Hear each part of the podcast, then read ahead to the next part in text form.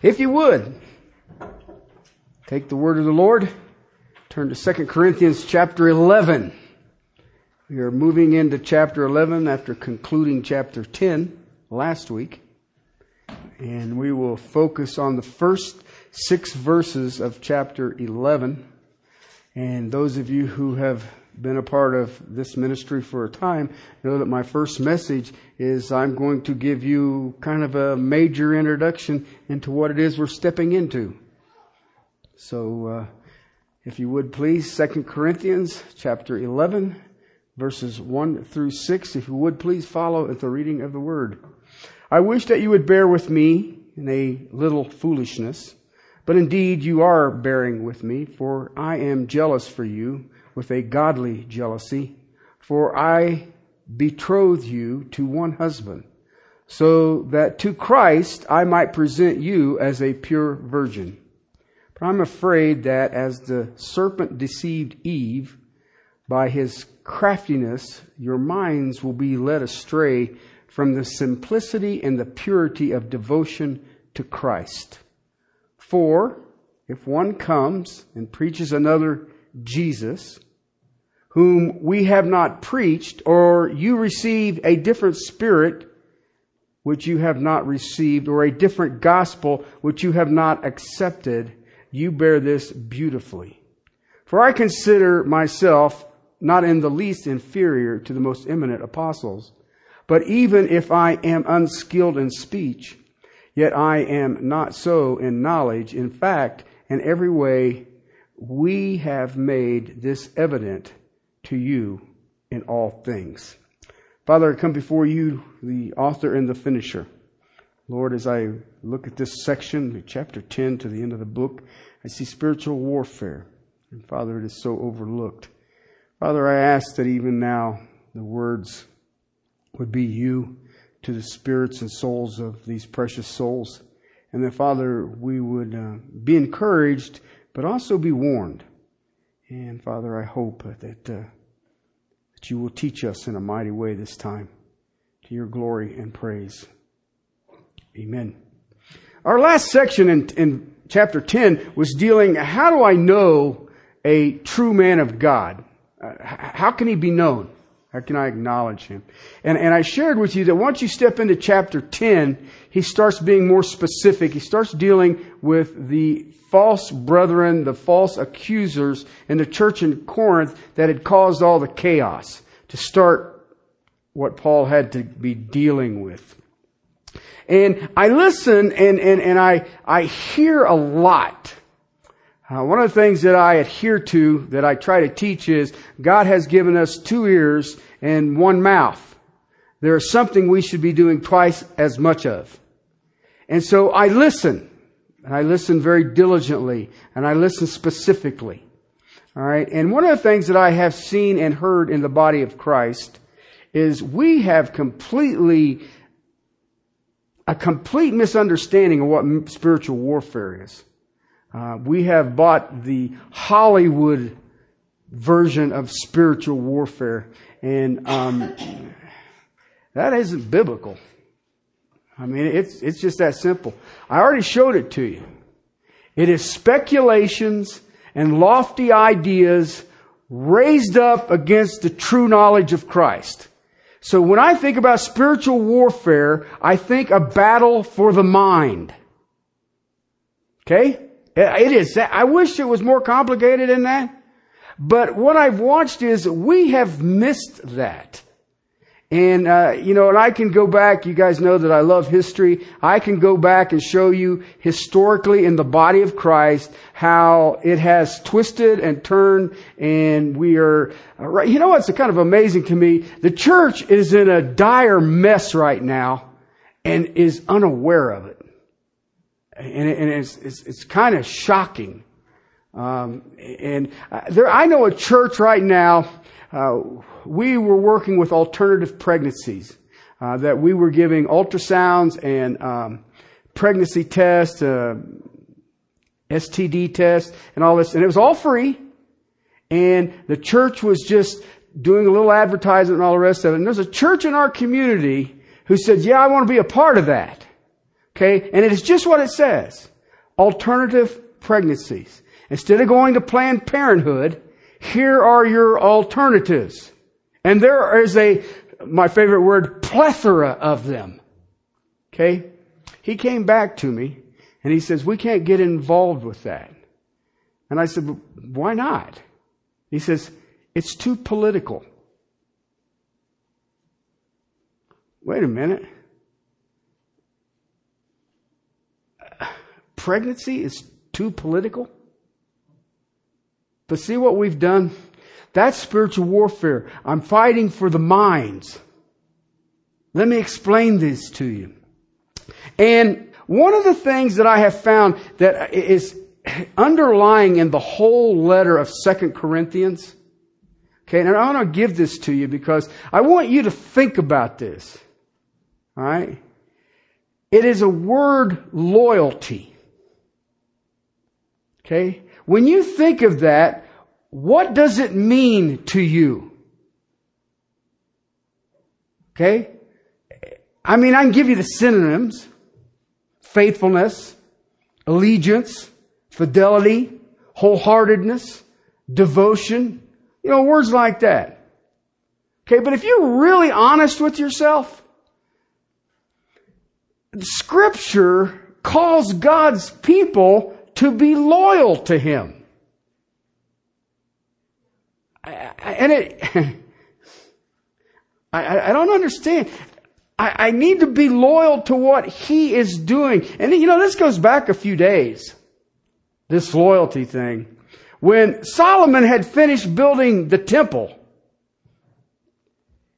in his prayer to Israel and to the nation, at the prayer for the commemoration of the temple in 1 Kings chapter 8 verse 61, let your heart therefore be wholly devoted to the Lord our God, to walk in his statutes and to keep his commandments as at this day. The word there, and this is a New American Standard Translation, wholly devoted in the Hebrew is the word loyal. Be loyal. New King James translates it loyal. And I, and I think about that. When we hear such and such has fallen, okay, you know what you're saying? He's no longer loyal. Right? Jesus says you can't serve two masters. Why? You're going to be loyal to one. Right? And I, I mean, but, but we don't really look at it from that loyal. That just seems crazy. You know, I'm loyal to the Broncos. Well, you know when I live in Colorado most of my adult life, but I'm a Cincinnati Bengals fan. I, I loved them when they were awful. Oh wait, they still are. Never mind. Uh, I still love them. Okay? But I don't have a devotion to a football team like I do to the Lord. You know, if you look at the history of Israel, there were some kings who were extraordinarily loyal. Uh, Hezekiah was extraordinarily loyal. Uh, Asa was ex- extraordinarily loyal. You see them. You know what? You may not like it, but David was extremely loyal to the Lord. Okay? So there were some who were not. Abiam, Amaziah, and the country went through great suffering. So when I look at scripture, one of the things that you can see underlying the whole of scripture is a loyalty, is a great concern to our God. We need to be loyal to Him. Okay? We, you know, we need to be loyal to His truth. And when I say that, do you understand that I'm not saying some of His truth? I'm saying we need to be loyal to His truth, to the jot and the tittle. Uh, I, I watch the church today and we're loyal to parts of it. And, and, and that's, that's not right. We need to be loyal to His kingdom. We need to be loyal to His purpose. We need to be loyal to His mission. You know, when I think about being loyal to His kingdom, how many forsake the assembly together, which is the habit of many? How loyal to the kingdom are you if you don't want to be in the church? Listen, I know the church ain't perfect. But that's all we got. That's all we got. If you look also in uh, First Chronicle 28 9, this is an interesting statement because when I think about loyalty, I think about the story of Solomon. Okay, and when he became king, what was it he asked for? Wisdom, knowledge. Right? And everybody says, oh, Solomon. Now there's the bright bulb in the package. Right? And you think about Solomon. He did some amazing things. David was not allowed to build the temple. David's passion was to build the temple. But he couldn't because he had the blood of innocent men on his hands. But his son got to build the temple. Here's a father's concern. 28 9 of First Chronicles. This is David to his son. As for you, my son Solomon, know the heart of your father. Serve him with your whole heart and a willing mind. That's the father to the son. He's exhorting his son to be devoted to God. Be loyal to God. Be devoted to God's will. Be devoted to God's nature. Be devoted to God's purposes. Serve Him in loyalty. Serve Him with your whole heart. And then if you go over in chapter 29 of the same book, verse 19, David begins to pray. He's exhorted his son, be wholly devoted to the Lord. He prays and give to my son a perfect heart to keep your commandments, your testimonies, your statutes, and to do all of them and to build the temple to which I have made provision. The prayer is given. The exhortation is given. The prayer is given. I want him to have a perfect heart. What is a perfect heart? A loyal heart. Be loyal to him. The father, David, instructs his son to be loyal. And then he prays his son to be loyal. An unwavering loyalty to God. Think about that. David had an unwavering loyalty to God. Did he make a mess? You betcha. Okay? But he, he was a man after God's own heart. You got that? All right. how we do. Well, go to 1 Kings 11. Verse 4. The exhortation from his father, the prayer of his father. And now remember, this guy was given wisdom and knowledge from God. For when Solomon was old, his wives turned his heart away after other gods, and his heart was not wholly devoted to the Lord his God as the heart of David his father had been. That is the sad story of disloyalty. After Solomon's death, what happened to the kingdom of Israel? It was divided, northern and southern. Solomon was exhorted, Solomon was prayed for, and he proved to be disloyal. That was his life. Listen, I want you to understand something about loyalty. The best intentions, loyalty can be lost. I don't care what you say. Solomon started strong.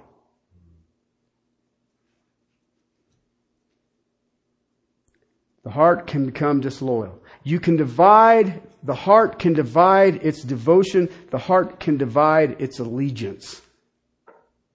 The Bible calls it double-mindedness. And whenever double-mindedness takes over, the results are always, always, always, always, always tragic. Every time. Wisest man the world had ever seen. Life was tragic because he was double-minded. Okay? So, best intentions don't mean devotion.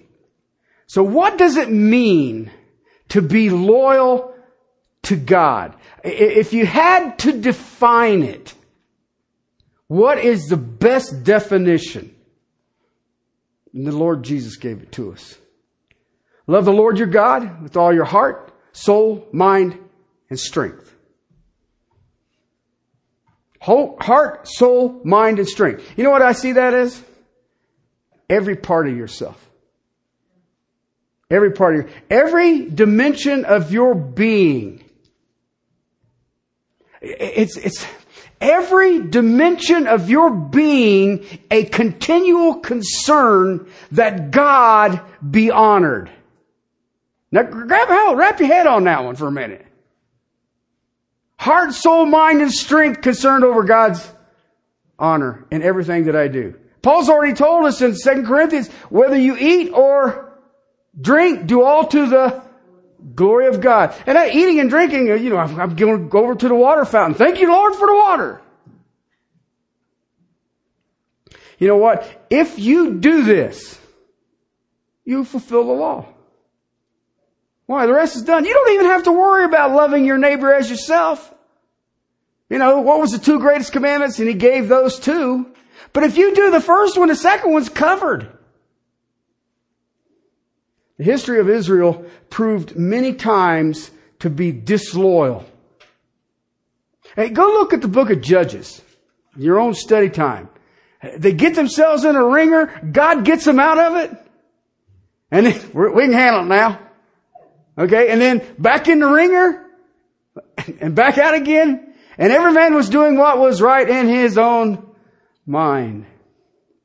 The whole history of the nation is that way. It works its way into human behavior. And it's easy. Even with the best intentions. I really hope you get this. You can have the best intentions of being devoted, of being loyal, and I'm going to ask you, how do you stack up against the wisdom of Solomon? Even the true church of Jesus Christ proved to be disloyal. Why do we have Second Corinthians? Because the Corinthians had become disloyal to Christ, to the Word. And you know what is amazing? That church founded by the apostle Paul turned on the apostle Paul, on the gospel, on God, and on Christ of salvation in less than 18 months. After he spent two years with them, day to day, house to house. And Paul was sharing his concern over this disloyalty. Why? They had sound doctrine. They had a foundation in it. They were lacking in no gifts. They had missed the mission. They had missed the love of the Lord. But you say, well, that's Corinth. All right. Revelations chapter 2 and chapter 3. Seven churches in there. Okay. How many of them were loyal out of the seven? Two.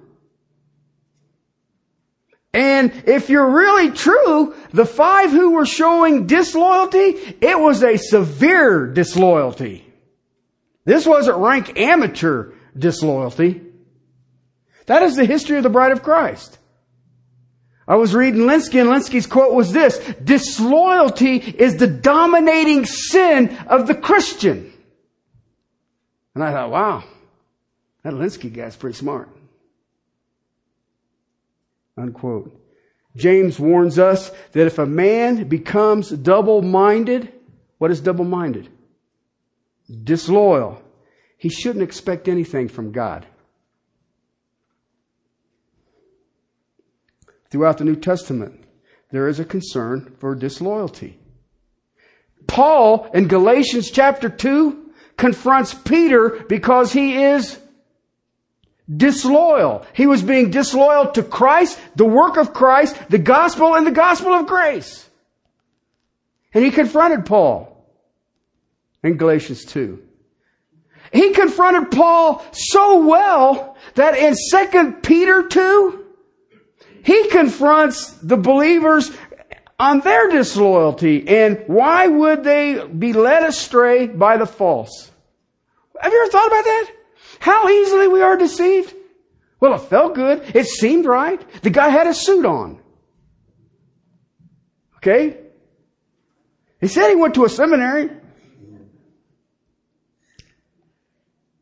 John in the Spirit warned the sinful churches of Asia Minor of their disloyalty to Christ and the consequences would be severe. And I want to know how those severe those consequences are. Think about this. If you do not, I will remove your lampstand. What is that? It's the thing that holds up the light. You know what that means? You're dim you're dim. The light isn't held up. None of the New Testament writers were more concerned about loyalty and faithfulness and devotion to Christ than the Apostle Paul. Okay?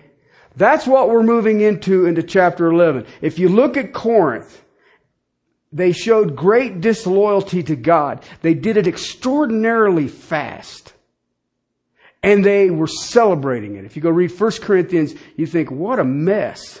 They, they were touting sexual immorality as an amazing work of grace.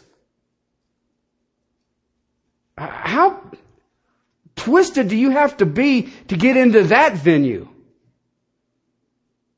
The Lord's table had become a drunken festival.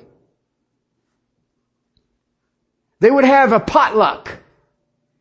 And the rich didn't have to go to work. They would come and eat all the good food and the leftovers would be over for the, those who had to work during the day. Their church services were chaotic. Everybody speaking out of turn and jibber jabber going on and look at me how important I am. They had fallen for seducing spirits. They had fallen for speculations. They had fallen for lofty thoughts that were raised up against the true knowledge of Jesus Christ. They were listening to false mouths. They were listening to false teachers. They had defected. In 20, 20 to 24 months, he taught them and they were so easily led astray and uh, they were against the apostle Paul and against apostle Paul, they were against the Lord Jesus Christ. All 13 chapters of this book, 2 Corinthians, is an attempt to get them back to loyalty. All they know of the Christ of the gospel, He had given them. Did you ever think about that? What they knew of the gospel and what they knew of the Lord Jesus Christ, where had it come from? Paul. And yet, they had betrayed him. They had turned their backs on him. So disloyalty to truth, disloyalty to Paul was disloyalty to the truth, was disloyalty to Christ. Okay, let me tell you something. That's serious. That is very, very serious. So, Paul is coming back now, and he's going to start reaffirming his apostleship. He's going to start reaffirming his credibility and he's going to reaffirm his character. And let me tell you something, that is not something the apostle Paul likes to do. Self-defense only because his character assassination and he saw the enemies of the false and their false character and what they were doing with their, the believers' loyalty to the Lord Jesus Christ and the truth of the gospel. Back you up a little bit, chapter 10, verse 12. We are not bold to class or compare ourselves with some of those who commend themselves. He didn't like to do this. He says, I could, you're living evidence of what I did. I don't have to tell you what I did. Verse 13, we will not boast beyond our measure. We will not boast beyond what the Lord has done. but within the measure of the sphere God has appointed us. We are running in the lane that God has given us. Why? Because he had a devotion to the Lord Jesus Christ that this is what you want me to do. Yes, Lord. Yes, Lord. 17 and 18 of chapter 10. If he, but he who boasts what? Is to boast in the Lord. Verse 18. For it is not he who commends himself that is approved, but he whom the Lord commends. Listen, this isn't new. John and mom goes up and can, my two boys have the left and right hand at your throne. Listen, false are always into self-proclamation, self-promotion, and they compare themselves to others. Look at what I have done. Then you call them on it and say, well, but I thought you were a minister of the Lord. Well, I meant what God had done. Self commendation is meaningless, absolutely worthless. If you go back and you think about the chaos that was in Corinth, 1 Corinthians 4, verse 3 But to me is a very small thing that I may be examined by you or any human court. In fact, I do not even examine myself verse 5. Therefore, do not go on passing judgment before time, but wait until the Lord comes, who will both bring to light the things hidden in the darkness and disclose the motive of men's hearts.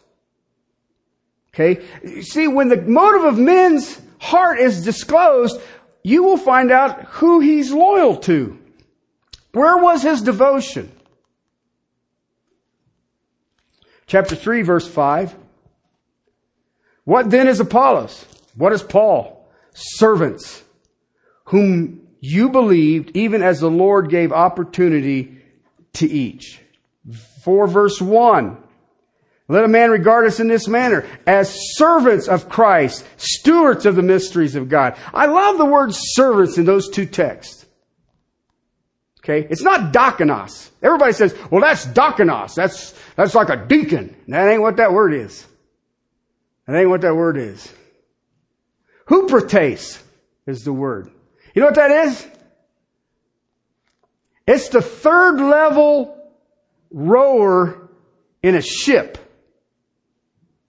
It's the ones who get to drown first. You're chained to the floor and your job is to row. You don't see where you're going. You don't get the scenic view. You are to row. That's the term the apostle Paul. I am a third level under rower.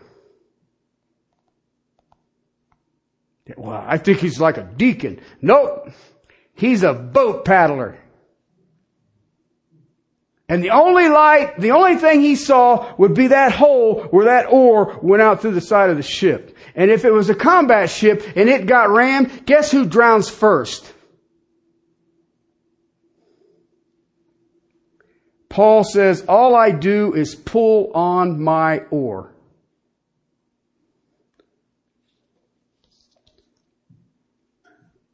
See, he didn't like to boast. I'm a lower level galley slave. 2 Corinthians chapter 4 verse 7. I am a clay pot. I am an earthen vessel with this precious treasure in it. And a clay pot, if you look up that term, you'll find out that it means it was the container that the waste of the house was carried out in. Because they didn't have indoor plumbing. And that's what he viewed himself as. So for him to try to get in and try to defend himself, was just annoying to himself. If you go over to 2 Corinthians chapter 12 verse 9, and he has said to me, the Lord, my grace is sufficient for you, for power is perfected when? Do you know why he makes that statement right there?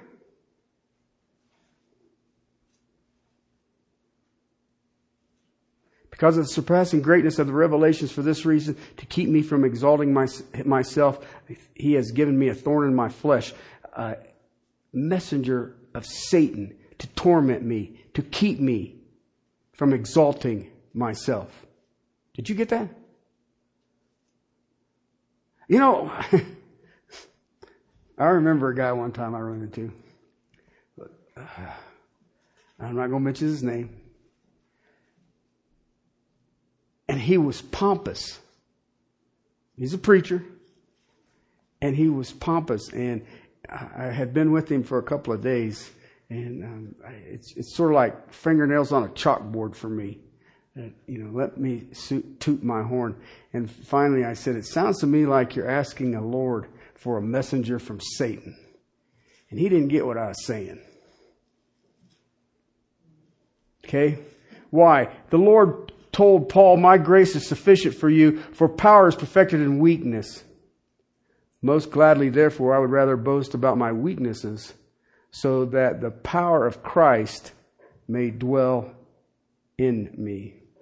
The apostle Paul, 1 Timothy chapter 1 verse 15 said that he was the chief of sinners. The word literally means foremost. I was the best one.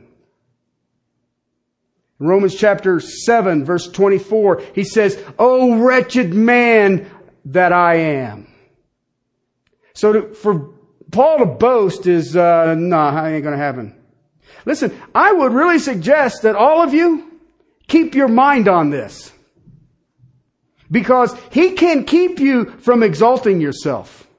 He will give you a thorn in your flesh. And it will be a messenger from Satan and it will be wonderful because it will teach you that your sufficiency will have to come from Christ. When we are attacked, do we understand that it isn't us who is attacked? It is attacking the teaching because they don't want to believe it. That's what it is. And if you defend yourself as the apostle Paul had to, to the Corinthians, it is never to preserve yourself. The apostle Paul never preserved himself. He only wanted to preserve the platform for sharing and proclaiming truth. This is a huge part of spiritual war. To be falsely accused, you gotta, I can't even begin to tell you the number of times that I have been accused and some of the idiotic things that I have ever heard. But I also understand you don't take it personally. They are attacking the message. I had a season in my ministry when I came out against psychology. Now listen, it doesn't mean that I've changed my stance on it because I haven't. Okay? Humanistic psychology is useless. Okay? It does, it's behavior modification. That's what prisons are for.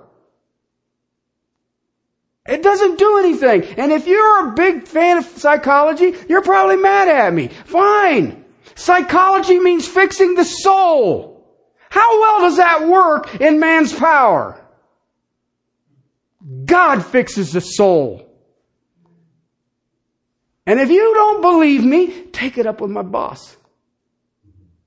Because I've seen it. I've seen, listen, psychology. Why does psychology have the same effect on a saved person as it does on a lost person? It's the only question I ever ask. And I had a bunch of people that I didn't, didn't know at the time who were all in psychology at Denver Seminary. And thus began the smoke. And they came after me. I was like, whoa. You know, and they never had an answer for my questions. I was just being mean spirited. I was being divisive. And they just went on and on and on. And then they started throwing accusations at me and all kind of weird stuff. And they all left.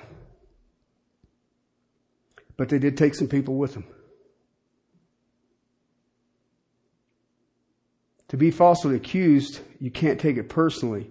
Why? Because they are attacking the content that is in the clay pot.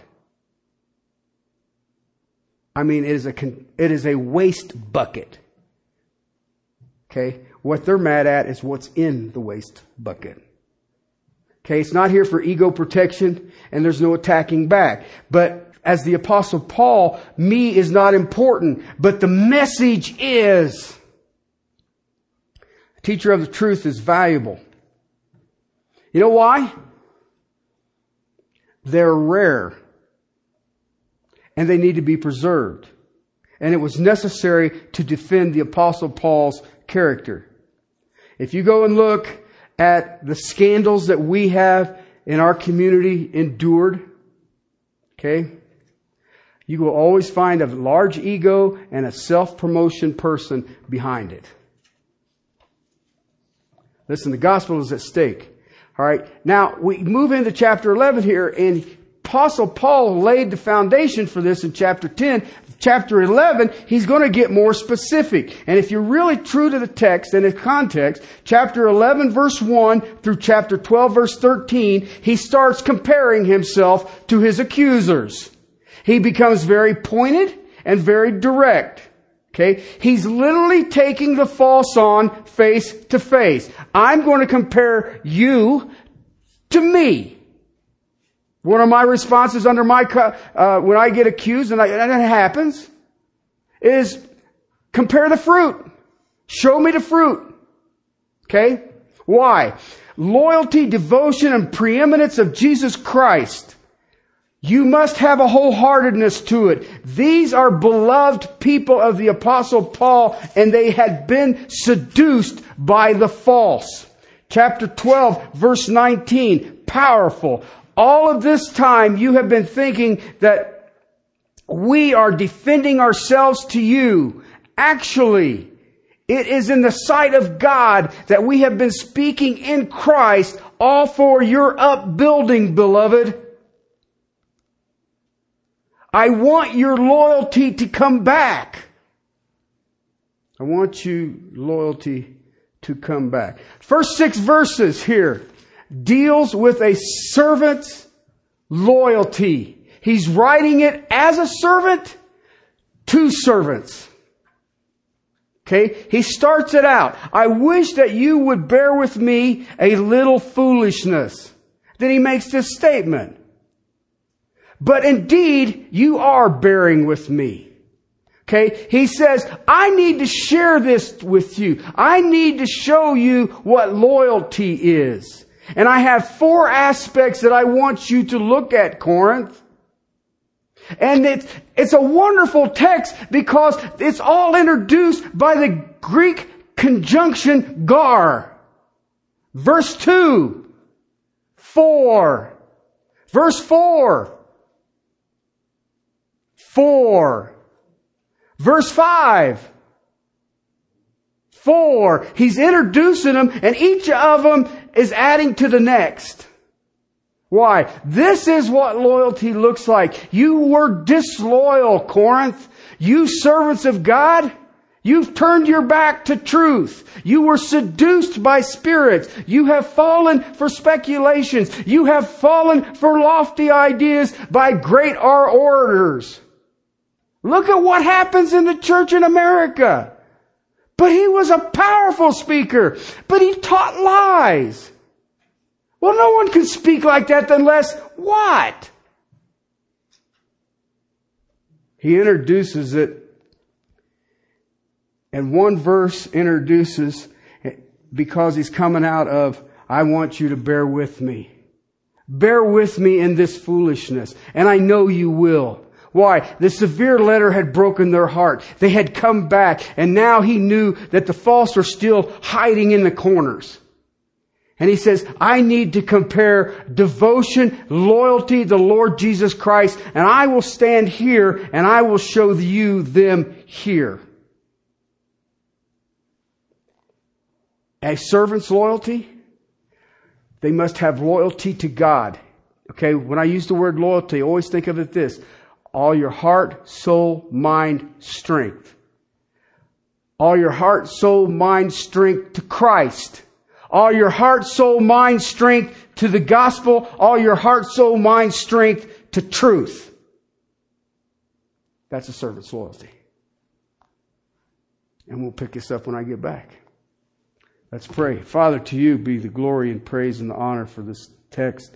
Father, you never cease to amaze me with the Apostle Paul. Thank you, my King, for this man and what he has done. And Father, even that today we sit as Gentiles as fruit of his ministry. Father, I pray for these people who hear today. Father, they may be devoted unto you. And Father, all their heart, soul, mind, and strength, they will pursue. They will pursue God. They will pursue Christ. They pursue the gospel. They pursue truth. Father, let nothing sway us. Let us not be entangled as the King Solomon or as the Corinthians, as Ephesus, Sardis, Laodicea. Let us stand, Father, in the power of your glory, authority of your word, unity of the saints, the privilege of the bride of Christ. Christ's name. Amen.